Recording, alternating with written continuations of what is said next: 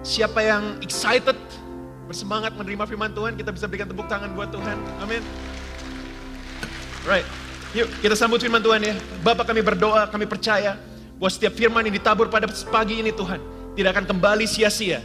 Tapi akan tertanam, bertumbuh, dan menghasilkan buah-buah yang kekal untuk kerajaanmu. Kami rindu bertumbuh Tuhan, kami rindu bertumbuh. Mari bawa kami Tuhan, semakin bertumbuh di dalam firman-Mu. Kami sangat excited untuk menyambut firman Tuhan pada pagi ini. Karena kami tahu Engkau ada di sini dan Engkau akan mengubah setiap hidup kami. Dalam nama Yesus kami berdoa yang percaya Tuhan ada di tempat ini. Katakan, sekali lagi berikan tepuk tangan yang terbaik buat Tuhan kita. Berikan senyuman yang terbaik ke kanan dan ke kiri, saudara. Kalau nggak takut virus boleh salaman, oke. Kalau takut nggak apa-apa begini aja. Lalu saudara boleh duduk. Oke, kalau saya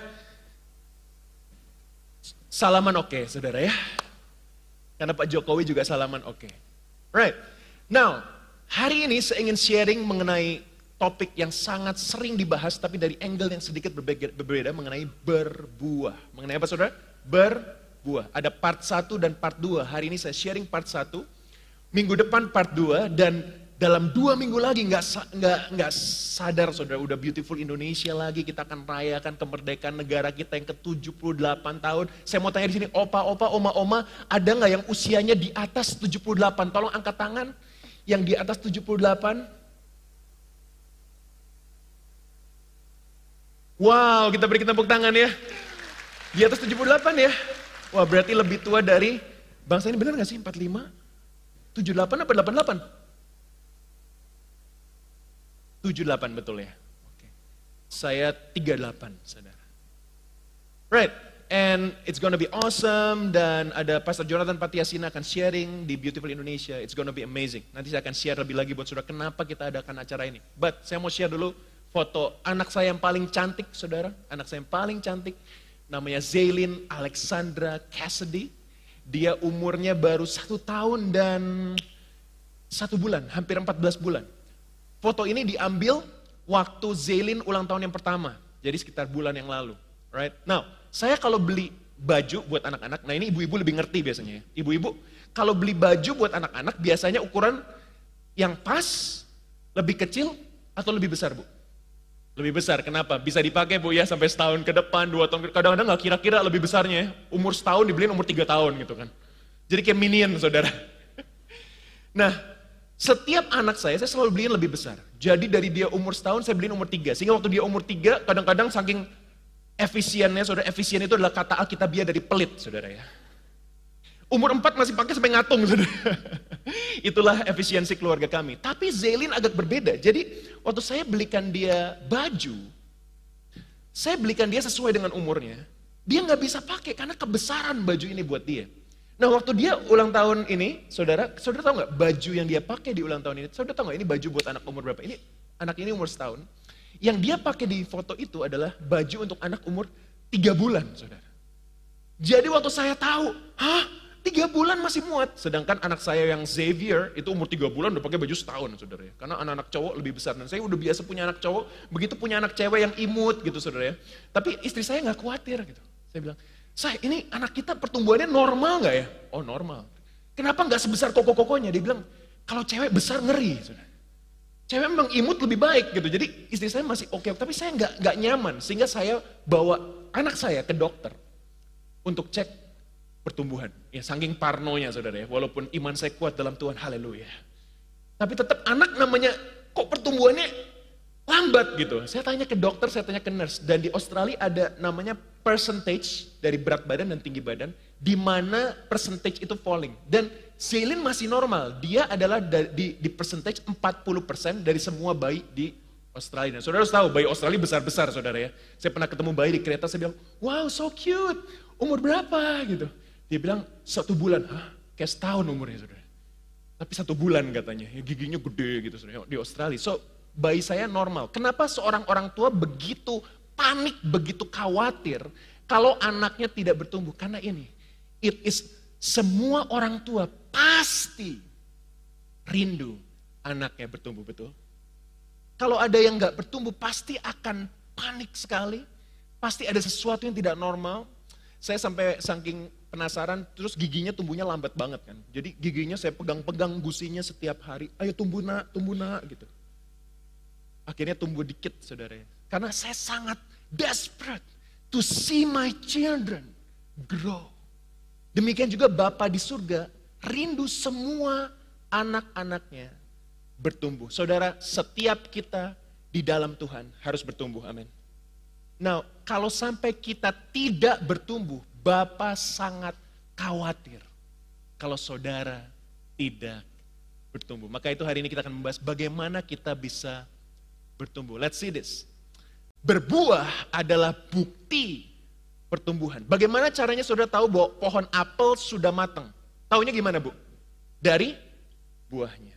Gimana saudara tahu pohon jambu sudah bertumbuh? Dari buahnya.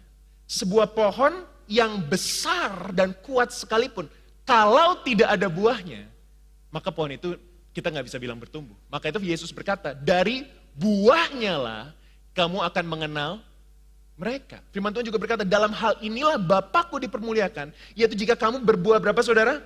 Banyak, bukan satu, bukan dua, tapi banyak. Dan dengan demikian kamu adalah murid-muridku. Apa itu buah? Buah sangat simpel saudara. Buah adalah berapa banyak jiwa yang kita sudah bawa mengenal Tuhan. Next slide. Jiwa berbuah adalah memenangkan jiwa bagi Kristus. Firman Tuhan berkata, bukan kamu yang memilih aku, tetapi akulah yang memilih kamu. Dan aku telah menetapkan kamu supaya kamu pergi dan menghasilkan buah. Dan buahmu itu tetap. Supaya, saudara tahu apa yang terjadi? Waktu saudara berbuah, ini luar biasa loh. Apa yang katakan? Apa yang kamu minta kepada Bapa dalam namaku, koma, diberikannya kepadamu. Yang percaya katakan amin, kita berikan tepuk tangan buat Tuhan. Right? So, so many people pingin ini, Tuhan aku mau supaya kalau aku berdoa, Tuhan kabulkan. Semua juga mau seperti itu. Agama mana pun, iman mana pun pasti mau kalau doa dijawab. Betul saudara. Tetapi ada satu kebenaran yang jarang dibahas di dalam firman Tuhan, terutama dalam khotbah mengenai hal ini. Ternyata begini, kunci supaya doa kita bisa didengar dan dijawab Tuhan secara optimal adalah apa? Berbuah. Firman Tuhan bilang, kalau buah kita tetap maka apa pun yang kita minta dan doakan akan diberikan kepada kita. Kenapa saudara? Karena begini, Tuhan mau memberkati kita supaya lebih banyak lagi berbuah. Saudara pernah nge-gym, ada yang sini mau weight loss, saudara mau mengurangi berat badan. Ada yang mau menambah berat badan, ya muscle building. Right. Nah saya mau tanya saudara, kalau saudara nge-gym, lalu saudara ikut diet program, ya waktu kemarin di C Conference, ada dokter spesialis di sini, yang mengajar kita mengenai bagaimana makan sehat supaya turun berat badan. Ya, jadi Matius 11 ayat 28 beban berat dalam konteks berat badan benar-benar berat, Saudara. Ya. Nah, kalau Saudara mau tahu bagaimana Saudara sudah bertumbuh di dalam ngejimnya, di dalam dietnya, apa yang Saudara lakukan? Saudara timbang berat badan, betul? Kalau Saudara mau tahu pertumbuhan saya punya dinding di di rumah Saudara, itu uh, sampai uh, dari anak saya umur 2 tahun, dia bisa berdiri setahun setengah, itu dinding naik terus apa itu tinggi badannya. Jadi satu ini tanggal segini, tanggal segini sampai dia tingginya udah segini. Ya, bentar lagi Ibu Evi lewat tingginya. Ya, dengan anak saya yang paling besar Zayden. Kita tak tahu pertumbuhan dari mana? Dari tinggi badan, dari berat badan, betul? Nah kalau sudah udah nge-gym selama sebulan, lalu personal trainer sudah tanya, Bu, gimana Bu? Ada perkembangan? Ada kemajuan?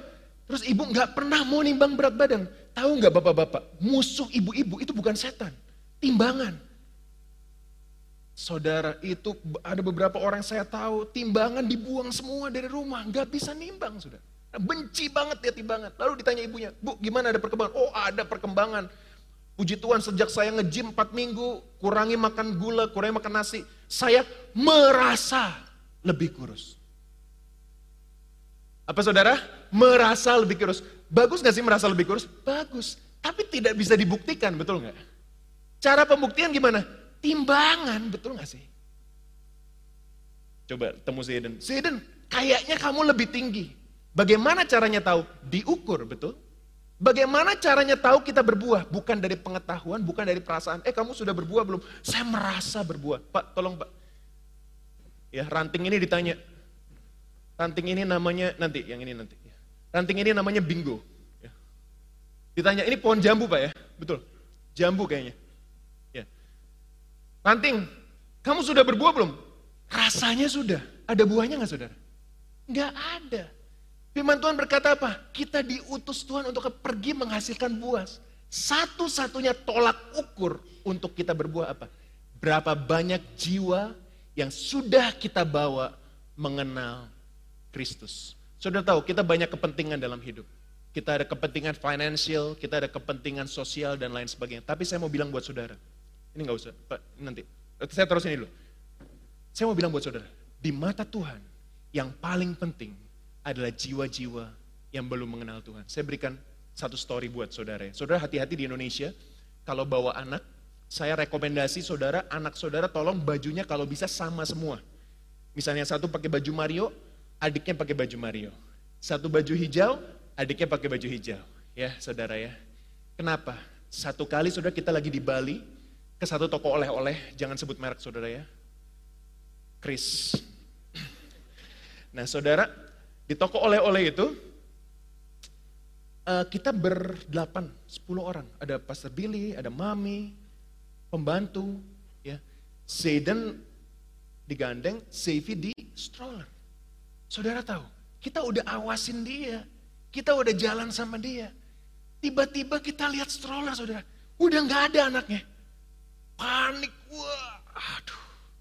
Itu istri saya langsung, Zevi, Zevi, semua, everybody. Padahal di toko itu saudara, ada pia legong, pia jager, apalah pia-pia, pokoknya ada yang gini-gini itu lah saudara. Gambarnya orang nari gitu. Padahal saya juga nggak ngerti pianya rasa keju, gambarnya orang nari apa hubungannya, nggak tahu. Hanya Tuhan yang tahu saudara. Banyak pia, banyak apa, tapi waktu anak itu nggak ketemu. Gak ada yang peduli soal pia, gak ada yang peduli soal oleh-oleh. Semua cari Zevi, Zevi, Zevi. Istri saya datang ke satpam, Pak, lihat anak saya nggak Pak? Ukuran, eh ukuran, tinggi badan segini, bajunya biru seperti yang ini. Saya dan ibu, seperti yang ini Pak, mukanya juga mirip. Seperti ini baju ini. Oh ada Bu, itu lagi main kardus di depan. Dia lagi bantuin mbak-mbak selotip kardus sudah di depan. Dia memang seneng banget sama selotip dan kardus. Dia lagi bantuin, bener-bener dia lagi. Mbaknya juga nggak ngasih tahu, mbaknya juga oke-oke aja dibantuin sama Zevi. Umur tiga tahun. Nemu Zevi, aduh, such a relief. Aduh Zevi, ke mana aja kamu? Main kardus, Be. But the relief, saudara tahu, waktu anak itu hilang, Gak ada yang peduli soal oleh-oleh, gak ada yang peduli soal pihak. Kenapa? Karena anak yang hilang ini lebih berharga dari semua hal yang ada di toko itu. Tahu nggak saudara, firman Tuhan berkata, punya domba seratus, satu hilang. Sembilan sembilan ditinggalkan karena yang satu itu di mata Tuhan sangat berharga. Saudara dan saya diutus Tuhan dengan satu tujuan. Berbuah apa? Supaya setiap kita membawa jiwa-jiwa yang terhilang kembali kepada Tuhan. Saya senang melayani di sini karena dari saya kenal dengan mertua saya, Pastor Billy, hatinya selalu buat jiwa-jiwa. Do you know? Maybe he's the only pastors I know bahwa di dalam setiap baptisan air selalu berdiri di samping kolam baptis memastikan semuanya apa. Karena setiap kali orang dibaptis saudara, ada sukacita yang besar dalam hati saya. That keeps me going.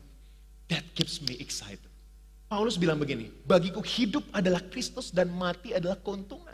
Tapi jika aku harus hidup di dunia ini, itu berarti apa? Bagiku bekerja, memberi buah. Setiap kali Paulus bangun tidur, dia berpikir gereja mana lagi yang akan saya datengin hari ini. Kota mana lagi yang saya bisa pergi. Jiwa mana lagi yang saya bisa sebutkan nama Yesus. Supaya dia bisa mengenal Tuhan. Saudara dan saya dipanggil untuk menghasilkan jiwa bagi Kristus. Lanjut. Tetapi ada masalah saudara. Banyak di antara kita hanya mau kenal Tuhan. Saudara, uh, great commandment ada dua bagian. Kasihilah Tuhan alamu, alright? Itu yang pertama. Tapi yang kedua adalah kasihilah sesamamu manusia. Jadi panggilan kita harusnya lengkap kalau kita punya dua hal ini. Hanya dua hal ini yang saya mau saudara hafalkan dengan baik. Ini adalah tujuan hidup saya saudara. Apa tujuan hidup saya? Mengenal Tuhan dan membuat dia dikenal. Apa saudara? Mengenal Tuhan dan membuat dia dikenal. Katakan to know him and make him known. To know him adalah revelation. Tapi to make him known adalah reproduction. Banyak orang hanya mau kenal Tuhan, dapat pewahyuan. datang ke gereja, maju ke depan, pastor, Tuhan ngomong apa buat saya? Jodoh saya Sinta atau Santi? Saya selalu jawab, Sinta Santi gak masalah, asal jangan Santo. Karena dia laki-laki, ngerti saudara ya? Banyak orang hanya mau revelation tapi bukan reproduction. Sehingga dia bertapa di gua, doa 21 hari, berpuasa, keluar dari gua bilang, saya mendapat pewahyuan. Wow, apa pewahyuannya? Ini dan itu, tapi tidak pernah reproduction. Tim bola yang paling baik menurut saya adalah tim bola yang sangat balance. Di mana dia punya revelation, banyak pemain yang bagus, tapi juga reproduction. Kalau bapak-bapak di sini mengikuti sepak bola dari tahun 1990-an, ada satu tim yang sangat terkenal dengan reproduction, namanya Ajax Amsterdam, tahu ya, tahun 94. Di mana semua pemain bolanya, hampir semua pemain yang dihasilkan itu sukses sekali dibeli oleh klub-klub lain. Kenapa? Karena klub ini adalah reproduction, bukan hanya revelation. Kalau sudah hanya datang ke gereja, Tuhan, aku mau lebih lagi mendalam mengenal Tuhan. Aku mau belajar lebih lagi, tapi sudah tidak pernah menghasilkan jiwa. Trust me, Jemaat Tuhan, percaya deh, pasti akan cepat bosan. Maka itu banyak orang berkata begini, oh pindah dari gereja A gereja B, kenapa? Oh saya tidak bertumbuh di situ. Pertanyaan saya selalu satu, sudahkah pernah membawa jiwa satu aja mengenal Tuhan? Belum pernah Pak, saya mau bilang. Kalau saudara terus berfokus pada diri sendiri, ke mana pun sudah pergi, you will not grow. Kenapa? Pertumbuhan adalah apa? Menghasilkan buah bagi Kristus. Yang percaya kita berikan tepuk tangan buat Tuhan. Amin. Saya ini lagi mau mengubah mindset kita dari consumers, kita consume the word of God. Kita consume apa ya? Uh, datang gereja untuk mendapatkan sesuatu, menjadi kontributor. Waktu saudara datang gereja, sudah bilang, siapa lagi yang saya bisa bawa mengenal Tuhan? Sudah tahu momen paling eh, exciting buat saya dalam gereja adalah momen di mana 10 menit terakhir waktu kita mulai penyembahan saya tanya, Adakah di ruangan ini atau online yang belum pernah menerima Yesus sebagai Tuhan dan Juru Selamat? Angkat tangan hitungan ketiga, satu, dua, tiga, lalu orang angkat tangan. Saudara tahu, setiap hari minggu selalu ada jiwa-jiwa yang angkat tangan mereka terima Yesus. Setiap bulan setidaknya kita membaptis lebih dari 40 orang. Segala kemuliaan hanya bagi Tuhan, saudara. Bukan, bukan karena gerejanya keren. Tapi kenapa? Karena jemaat membawa teman-temannya saudara. Alangkah luar biasanya. We have beautiful Indonesia, boleh tampilkan? Mungkin langsung ke slide yang itu. We have beautiful Indonesia, we have Mission Sunday. Sudah tahu kenapa gereja adakan beautiful Indonesia? Bu Evi kita akan ada penari-penari. Ibu Evi nari juga? Enggak ya? Pastor Billy, Bu, Bu, Pastor Lisa nari? Enggak? Okay. Kenapa kita ada tari, tarian apa ya Bu? Tahun ini tarian apa? Oke, okay, oke. Okay. Bukan yang Chinese, itu Chinese New Year ya? Kita ada acara Chinese New Year, kita ada acara Beautiful Indonesia. Kenapa kita lakukan semua ini? Bukan supaya saudara hanya menikmati, wah tadi tariannya keren, ada gamelan, ada angklung dan lain sebagainya. Tapi supaya saudara bisa ajak teman ke gereja yang belum mengenal Tuhan atau jauh dari Tuhan. Saudara tahu uh, statistik membuktikan sejak COVID terjadi 35% orang yang tadinya ke gereja tiap minggu meninggalkan gereja. 25% orang yang tadinya ke gereja sudah nggak percaya Tuhan. Every churches statistik saudara. Seluruh dunia. Tapi saya percaya saudara. Tuhan punya rencana buat gereja ini. Kalau saudara mau dipakai Tuhan, kita ada dua tanggal sangat penting. Yang pertama, Beautiful Indonesia, tanggal 20 Agustus. Dua minggu lagi. Saudara bisa ajak teman.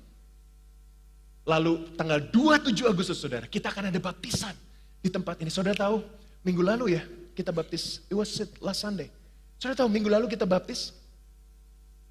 Ada orang daftar 20 orang lebih baptis. Tapi saudara tahu nggak? Di hari minggu itu ada 16 orang. Nggak daftar loh saudara. Tapi di hari itu dia datang gereja. Tuhan mengetuk hati dia. Mereka dibaptis saudara. 16 orang dimenangkan di tempat ini minggu lalu. Itu adalah tanda gereja berbuah. Maka itu saya bilang ke Pastor Billy, saya bilang ke seluruh pastors. Kalau gereja kita berbuah dan jemaat cinta Tuhan, cinta jiwa-jiwa. Nothing can stop God from moving. Doa saya saudara, kota Tangerang, Provinsi Banten, Indonesia dimenangkan oleh gereja-gereja Tuhan yang Tuhan tempatkan. Amin. Kita akan berdoa sudah. Now, saya akan sharing dua hal. bagaimana supaya saudara bisa berbuah. Oke? Yang pertama adalah dibersihkan oleh firman. Yang kedua adalah langsung aja. Yang kedua adalah tinggal dalam Kristus. Kita bahas yang pertama dulu ya. Firman Tuhan berkata di Yohanes pasal 15 ayat 1 sampai 2. Akulah pokok anggur yang benar dan Bapakulah pengusahanya. Setiap ranting padaku yang tidak berbuah, apa saudara, dipotong. Betul ya? Nah nanti saya akan kembali ke kata-kata Yunaninya. Soalnya saudara mikir, waduh, pastor saya belum bawa jiwa kepada Tuhan, masa saya dipotong? Kasihan dong, ya. Nanti saya akan bahas bahasa Yunaninya karena menarik sekali bahasa Yunaninya. Dan setiap ranting yang berbuah, koma apa saudara, dibersihkannya supaya ia lebih banyak berbuah. Kamu memang sudah bersih karena firman yang telah kukatakan kepadamu. Saudara, ini ranting, cara membersihkan. Haleluya. Ya. Firman Tuhan, bahasa Indonesia membersihkan. Bahasa Yunaninya, saudara tahu nggak apa? Pruning, katairo, apa itu? Dibersihkan artinya apa? Dipangkas. Semua katakan dipangkas. Bu, kalau dibersihkan itu, betul nggak ya? Kalau dibersihkan itu pakai air, betul kan? Dilap-lapin. Tanaman ngapain dilapin, saudara? Ya, anjing dimandikan boleh. Pohon jambu jangan dimandikan. Boleh dikasih air, betul ya? Bagaimana caranya? Saudara tahu caranya Tuhan membersihkan kita dengan firman-Nya. Dia akan memangkas ranting-ranting yang tidak berguna. Kamera dengan saya ya. Jadi dia lihat, oh bu, ada kepahitan apa ini? Waduh, kekecewaan. Susah? Susah banget. Demikian juga Tuhan susah loh memangkas hati kita. Kenapa? Ditegur firman, kecewa saya dengan khotbah hari ini, tertegur. Lah tertegur bagus saudara. Ya. Banyak orang juga lagi dipangkas sama Tuhan dengar khotbah kan soal kepahitan. Terus saudara dengar khotbah sudah bilang, Om saya harus dengar khotbah ini. Atau istrinya bilang, sayang suami saya nggak ikut pastor. Itu khotbah pastor tadi soal kepahitan. Buat suami saya. Gitu. Suaminya ke gereja lain dengar khotbah soal kepahitan. Dia bilang, pastor khotbah tadi buat istri saya. Padahal buat dia. Yang nggak berani ketawa karena itu saudara mungkin. Dipotong lagi apa? Kepelitan mungkin. Apalagi nih? Tidak mengampuni, oh sudah tadi. Apalagi? Udah habis ide saya saudara. Nah, sudah lihat nggak? Ini udah bagus-bagus, terus ini cabangnya kotor, jelek begini. Apa ini? Hubungan yang tidak dalam Tuhan. Pasangan yang bukan dari Tuhan. Saya tanya saudara, dipotong sakit nggak sih? Sakit. Orang nggak pernah saya lihat, saudara saya melayani anak muda 20 tahun. Nggak pernah saya lihat orang putus gitu kan. Putus hubungan gitu kan. Broke up, datang gereja, terus ketawa-ketawa. Kenapa ketawa? Puji Tuhan putus. Oh, kalau dia gitu berarti nggak sayang nih, saudara. Pasti sakit hati. Tapi saudara, Tuhan memangkas. Kenapa? Karena bukan dari Tuhan. Saudara tahu apa yang terjadi? Ketika, Pak ini buat ibadah kedua ada kan? Soalnya ini bakal gundul nih, bakal botak. Ada Pak? Oke. Waktu dia sudah pangkas saudara, baru dia bilang ini, karena yang gak berguna sudah dipangkas, maka yang baru bisa tumbuh. Maka itu saya percaya saudara, waktu Tuhan memproses kita, kepahitan kita dibuang, hubungan yang gak benar dibuang, ya kekecewaan dibuang. Itu tandanya apa? Tuhan akan mengerjakan perkara-perkara baru yang lebih baik, lebih bagus, lebih besar buat setiap kita yang mengasihi Tuhan. Maka itu doa saya saudara, pangkas keras ketidral, pangkas kami Tuhan, pangkas jemaat Tuhan supaya kita menjadi jemaat yang Lama-lama saya jadi tukang pohon loh saudara. Ya. Jadi jemaat yang berbuah, caranya gimana? Pangkas saudara jadi rapi kan, enak kan ngeliatnya saudara ya? Pangkas lagi, Gak bisa, oh bisa. Pangkas lagi, pangkas lagi, pangkas lagi. Ini kalau kena jari nggak lucu juga saudara ya. Nah, Enak gak liatnya saudara? Bengong sih saudara sih. Ya enak sih pastor, tapi kok gundul? Saudara tahu, kadang-kadang Tuhan memangkas kita sampai habis semua Pak. Bisnis terbengkalai, keluarga berantakan. Kenapa Tuhan lagi pangkas? Tapi firman Tuhan berkata, dari tunas yang baru akan bertumbuh pohon yang baru. Yang penuh dengan kemuliaan Tuhan, yang percaya kita berikan kemuliaan buat Tuhan. Amin. Wah. Saya mendingan botak tapi secara simbolis, bukan asli saudara. Tapi dipangkas Tuhan sehat. daripada banyak ranting-ranting tapi bukan dari Tuhan. Hidup saudara kalau sehat dan dipangkas oleh Tuhan, hidupmu lebih ringan, hidupmu lebih sehat, dan hidupmu pasti berbuah. Yang percaya sekali lagi tepuk tangan buat Tuhan kita. Oke yang kedua, wah tinggallah di dalam aku dan aku dalam kamu. Saudara pernah lihat nggak ranting ya seperti ini, bu, pak. Lalu ditaruh di bawah gitu, nggak nyambung ke pokok anggur, nggak nyambung ke, ke pohonnya, terus tiba-tiba besoknya berbuah. Gak pernah kan? Kenapa?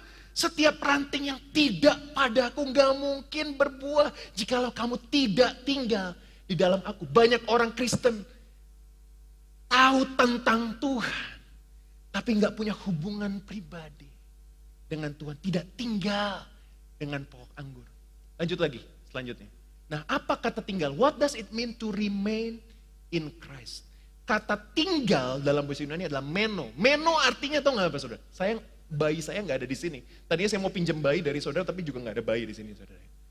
To be held kept continually, digendong saudara seperti ini. Ini waktu dia umur tiga bulan, saudara tahu nggak?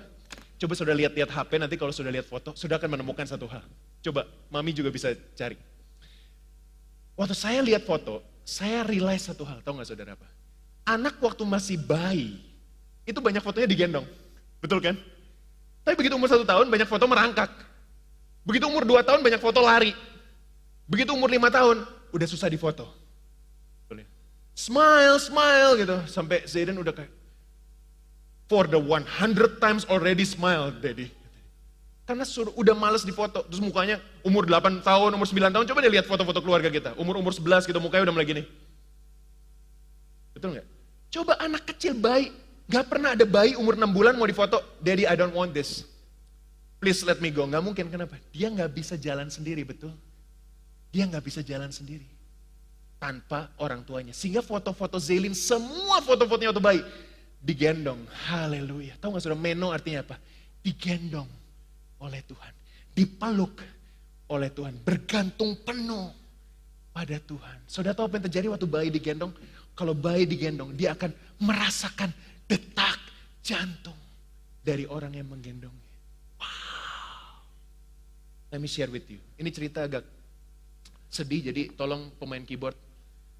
Uh, Annyeonghaseyo, lagu Korea C A minor D minor G. Oke, okay. saudara. Saya punya anak special needs, right? Yang kedua, dia tidak mengerti bahasa Indonesia atau bahasa Inggris, kurang mengerti lah. Jadi kalau saya kompleks dia nggak ngerti. Lagi di Eropa saya lagi stres banget karena nggak mau makan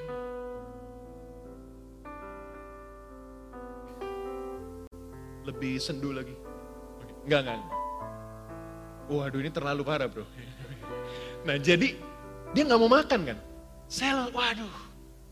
Saya dalam kefrustrasian saya, walaupun I'm a pastor, I love my son.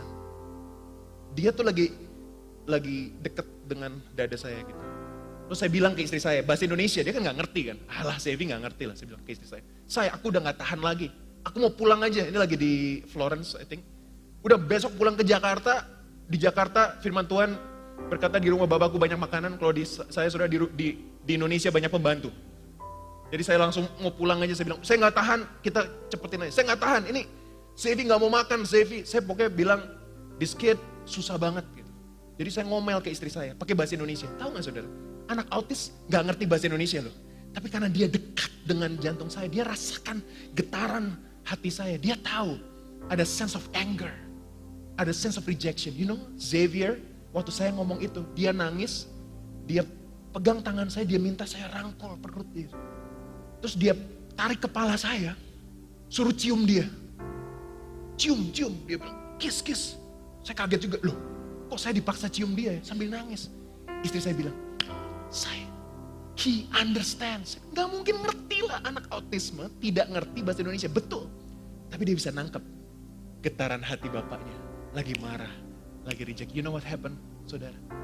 Kalau saudara dekat dengan hati Tuhan, you can sense, kerasa getaran hati Tuhan. Tuhan lagi sedih. Saudara, jiwa-jiwa begitu banyak yang terpuruk. Saudara tahu sekarang marijuana belum legal di Indonesia. Tapi saudara tahu, many young people I know, clubs around Jakarta area, itu sudah mau udah narkotik. Man, syabu-syabu, bukan syabu-syabu makanan Jepang saudara. Kalau itu saya suka saudara. Ini obat drugs. Our generation is broken. Kalau saudara dekat dengan hati Tuhan, saudara nggak akan tahan lihat jiwa-jiwa yang terhilang. Saudara nggak akan tahan tahu your friend is going to hell. Kalau saudara dekat dengan hati Tuhan, saudara pasti menangkap hati Tuhan. Makanya itu remain apa? Dua hal. Bergantung pada Tuhan. Menangkap hati Tuhan. Saudara tangkap gak sih hati Tuhan? Hidup akan sangat membosankan. Kalau kita hidup hanya untuk diri sendiri. Punya duit banyak, bangun rumah, punya kolam renang, punya mobil bagus, so what? Punya gelar S1, S2, S3, so what?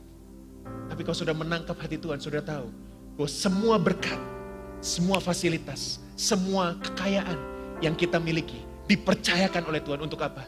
Supaya kita berbuah, sehingga banyak jiwa dimenangkan oleh hidup kita yang percaya katakan amin. Right? I believe it. I believe it. You know, I always share. Saya nggak punya mobil, saudara. Saya nggak punya mobil. Tahun 2001, saya nggak punya mobil. Saya masih bawa jiwa ke gereja, naik tram, naik train. Datang lima orang. Pendetanya bilang, bisa kamu yang bawa? Iya. Bahasa Manado, orang Manado. Jadi brur bilangnya, brur, brur is brother, right? Iya brur, saya bawa jiwa. Terus pendeta saya bilang gini, Risa, kamu doa supaya Tuhan beri kamu mobil. Saya berdoa, Tuhan dalam nama Yesus, umur 18 tahun. I want a car Lord. Supaya kalau Tuhan kasih saya mobil, saya mau pakai untuk kemuliaan Tuhan. Dan Tuhan berikan. Saya nyetir saudara, saya antar jemput orang ke gereja. And I love it. Itu mobil butut banget, dijual juga nggak laku. Tapi di mobil itu saudara, oleh kemurahan Tuhan, dalam waktu dua tahun, mobil paling butut yang pernah saya setir, itu sudah memenangkan lebih dari lima orang dibaptis saudara di Australia. Kemuliaan hanya bagi nama Tuhan, bukan buat saya. I will always, aku percaya, aku selalu bilang Tuhan, Tuhan, gunakan seluruh hal yang ada padaku untuk kemuliaan Tuhan. Kalau saudara menangkap hati Tuhan, man, hidup saudara nggak akan bosan. You will be excited karena tiap pagi saudara bangun, siapa lagi yang bisa saya bawa jiwa kepada Tuhan hari ini? Siapa lagi yang bisa saya bawa kepada Tuhan hari ini? Tangkap hati Tuhan. Ditaruh di sini, baik ya, menangkap hati. Maka itu waktu istri saya lagi hamil, dia nggak boleh anxious, nggak boleh anxiety. Karena bayi dalam kandungan bisa tangkap hati ibunya. Oh ibunya lagi anxious nih. Oh ibunya lagi pusing nih. Jadi saya selalu minta istri saya. Karena bayi menangkap hatinya. To be relaxed. To always calm. Nah saudara, mari tangkap hati Tuhan hari ini. Tangkap hati Tuhan hari ini. Sekali lagi Beautiful Indonesia, tolong tampilkan ini. Saudara, saya punya satu permintaan buat saudara. Oh nanti ada, alright. Now, minggu depan Mission Sunday kita akan tribute kepada warriors, gospel warriors di Indonesia. Dan saya akan mengajar lebih lagi secara praktikal. Bagaimana saudara bisa memenangkan jiwa. Right? It's step by step. Ada tiga step. Bagaimana saudara bisa membawa jiwa kepada Tuhan. Dan itu minggu depan. Tapi saudara tanggal 20 Agustus, Beautiful Indonesia. Ini kesempatan yang luar biasa. Hari ini ada 1.500 orang di tempat ini. 1.500. Now, I want you to do one thing. Kita akan ingatkan lewat Instagram, kita akan ingatkan lewat sosial media saudara. I want you to do one thing. Dua minggu lagi di tempat ini. Can you please bring one friend, satu orang aja. Satu orang aja. Untuk dia bisa datang. Dan saudara tahu nggak? Statistik membuktikan. Kalau saudara mengajak satu orang, 50% kemungkinan dia bisa datang. Alright? Kalau orang sudah datang ke gereja, mereka nyembah Tuhan mereka dengar firman Tuhan, ada lebih dari 50% kemungkinan mereka bisa menerima Tuhan di tempat ini. 1.500 orang di tempat ini. Saya minta saudara, gunakan kesempatan ini. Beautiful Indonesia. Semua bilang buat saya, semua jari seperti ini. Semua jari seperti ini. Oke? Okay?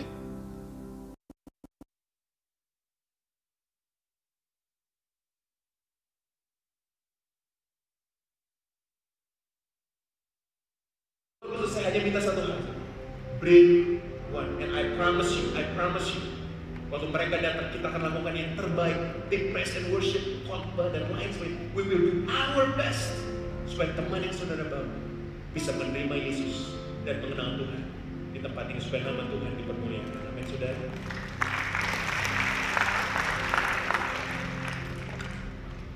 Jadi saudara mau tahu kata dipotong?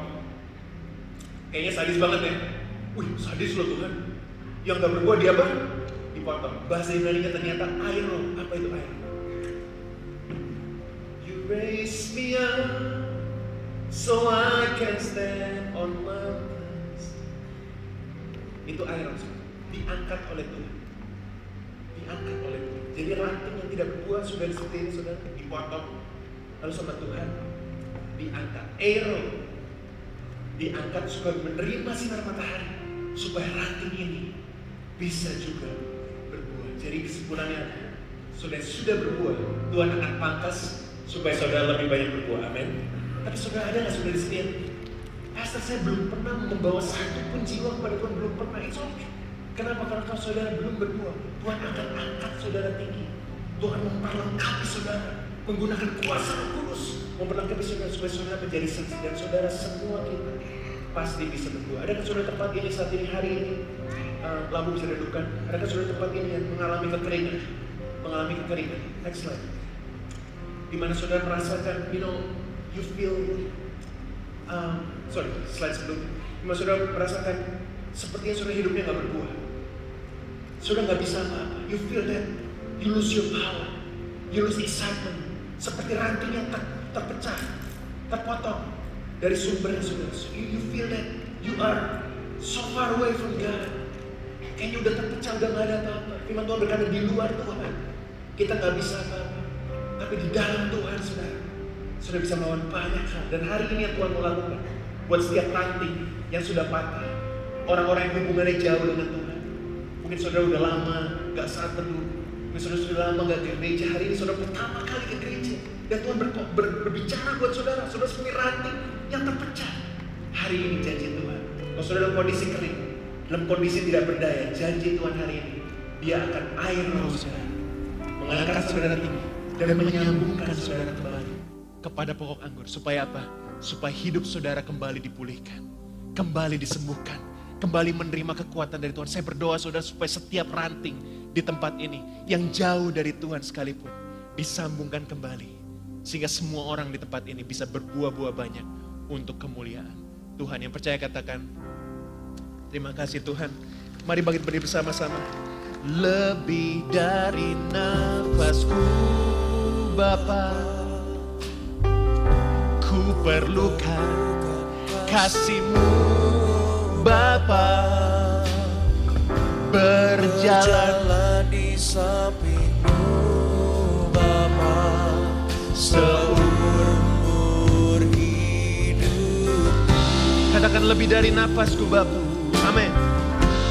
Lebih nafasku. Bapa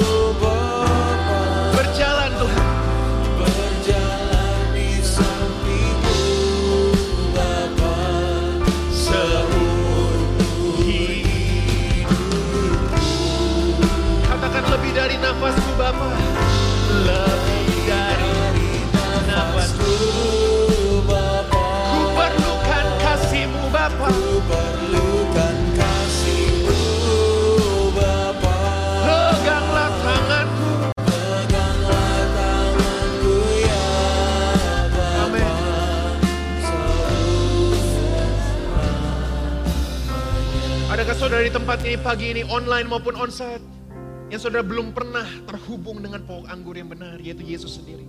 Firman Tuhan berkata berkata barang siapa tidak tinggal dalam aku kamu nggak bisa apa-apa. Sehingga aku nggak pernah berhasil dalam hidupmu. Mungkin kau berhasil tapi ada satu kebosanan. You don't feel purpose in your life. Hari ini saudara kesempatan yang luar biasa. Saya akan menghitung sampai tiga. Kalau saudara mau menerima Yesus sebagai Tuhan dan Juru Selamat. Angkat tangan di tempat dalam hitungan ketiga. Dan saya akan berdoa buat saudara seperti ranting. Tuhan mengundang saudara, mari terhubung dengan pokok anggur. yang benar. Karena ranting ini tidak akan bisa berbuah sendiri dengan kekuatannya. Tapi kalau saudara terhubung dengan Bapa, saudara akan berbuah banyak. Saya minta semua mata terpejam seperti di tempat ini. Kalau saudara mau menerima Yesus sebagai Tuhan dan Juru Selamat, mari angkat tangan hitungan ketiga. Saya akan berdoa supaya ranting hidup saudara terhubung kembali dengan Tuhan. Saudara siap? Saya hitung sampai tiga, semua mata terpejam, hanya saudara dengan Tuhan. Satu, Tuhan Yesus mengasihimu. Dua, dia mati bagimu, supaya engkau ada di tempat ini. Dia mati bagimu, supaya engkau terhubung kepada Bapa. Maukah engkau menerima Yesus sebagai Tuhan dan Juru Selamat? Kalau saudara mau, mari angkat tangan sekarang juga hitungan ketiga. Satu, dua, tiga, thank you, thank you. Lebih tinggi lagi, thank you. Jangan turun dulu, jangan turun. Thank you so much, God bless you. Thank you so much. I've been looking at you, thank you. Terus pejamkan mata saudara semua. Thank you so much. Ada beberapa jiwa di tempat ini yang sebelum mereka angkat tangan saudara. Sejak saya lagi worship. Tuhan udah bilang buat saya, they will receive Jesus. Kita berikan tepuk tangan buat Tuhan. Alright? Terus angkat tangan, terus, terus, terus, terus. Yang sudah angkat tangan, terus angkat tangan. Thank you, thank you, thank you, thank you. Yang sudah angkat tangan, terus angkat tanganmu. Mari ucapkan doa ini bersama dengan saya. Ya, ucapkan doa ini bersama. Randy bantu saya berdoa. Tuhan Yesus, Tuhan Yesus, hari ini hari ini aku menerima Engkau aku menerima Engkau sebagai Tuhan sebagai Tuhan dan Juru Selamat dan Juru Selamat dalam hidupku. dalam hidupku. Jadilah Raja Jadilah Raja atas hidupku. atas hidupku. Hidupku tidak sama lagi. Hidupku tidak sama lagi, Karena Tuhan Yesus ada dalamku. karena Tuhan Yesus ada dalamku. Selamanya kau Tuhan, Selamanya Kau Tuhan, selamanya kau Raja. selamanya Kau Raja. Di dalam nama Yesus, Dalam nama Yesus, aku berdoa. aku berdoa. Turunkan tangan sudah kita berikan kemuliaan buat Tuhan. Haleluya. Wow, I'm serious. Waktu kita penyembahan tadi, saudara beberapa jiwa yang Tuhan bilang buat saya, Riza, waktu altar call, mereka akan menerima Tuhan dan mereka angkat tangan. Kita berikan tepuk tangan buat Tuhan sekali lagi. Wow, amazing. This is the best moment of a service adalah waktu jiwa-jiwa menerima Yesus. Karena firman Tuhan berkata, satu orang selamat, seluruh surga bersuka cita. Ada lebih dari 10 orang mengangkat tangan hari ini. Saya percaya saudara hari ini surga pesta pora di atas saudara. Karena teman-teman kita diselamatkan. Sekali lagi saudara buat Tuhan, amin. Buat saudara yang sudah menerima Yesus baru tadi, ada buku yang gereja siapkan buat saudara namanya New to Christ Next Steps bukunya. Saudara bisa ambil nanti di information counter. Please don't go home langsung ke information counter, ambil buku ini, daftarkan diri saudara dibaptis karena akhir bulan dalam waktu tiga minggu ada baptisan air. I really wanna be there with you. Saya juga akan membaptis. So please, yang semua yang angkat tangan hari ini, yang terima Yesus hari ini, jangan lewatkan momen ini. Daftar baptisan air. I will baptize you di kolam baptisan tiga minggu lagi. Mari semua angkat tangan saudara. Saya akan berdoa buat saudara hari ini. Bapak aku berdoa Tuhan. Jemaat Christ Cathedral adalah jemaat yang bertumbuh dan berbuah. Kami bukan jemaat yang stagnan, kami bukan jemaat yang hanya mau makan Tuhan karena buah bukan dinikmati diri sendiri. Buah kami untuk dinikmati oleh Tuhan dan oleh orang-orang sekitar kami. It's not for us. Ajar kami untuk kami tidak berfokus pada diri sendiri. Saudara, tadi saya share mengenai Meno, Rime. Tuhan bilang buat saudara pagi ini, Tuhan menggendong saudara. Saya melihat seperti saudara ada di naungan Tuhan seperti ini. Tuhan bilang, tetaplah intim dengan Bapa. Waktu saudara intim dengan Bapa, ada kekuatan, ada sukacita, ada terobosan, ada pemulihan yang saudara alami. Kiranya berkat rahmat dari Allah Bapa, kasih karunia putra tunggal Allah Tuhan Yesus Kristus, dan persekutuan rohnya yang kudus menyertai kehidupan saudara semua. Supaya saudara semakin dibersihkan oleh firman Tuhan. Dan saudara tinggal tetap di dalam Tuhan. Sehingga saudara semakin banyak berbuah. Di dalam nama Yesus. Yang percaya kita semua dipanggil untuk bertumbuh dan berbuah sama-sama katakan. Amin. God bless you. Jangan lupa ambil tiket Atmosphere Conference and bring your friend 20 Agustus Beautiful Indonesia. See you next Sunday.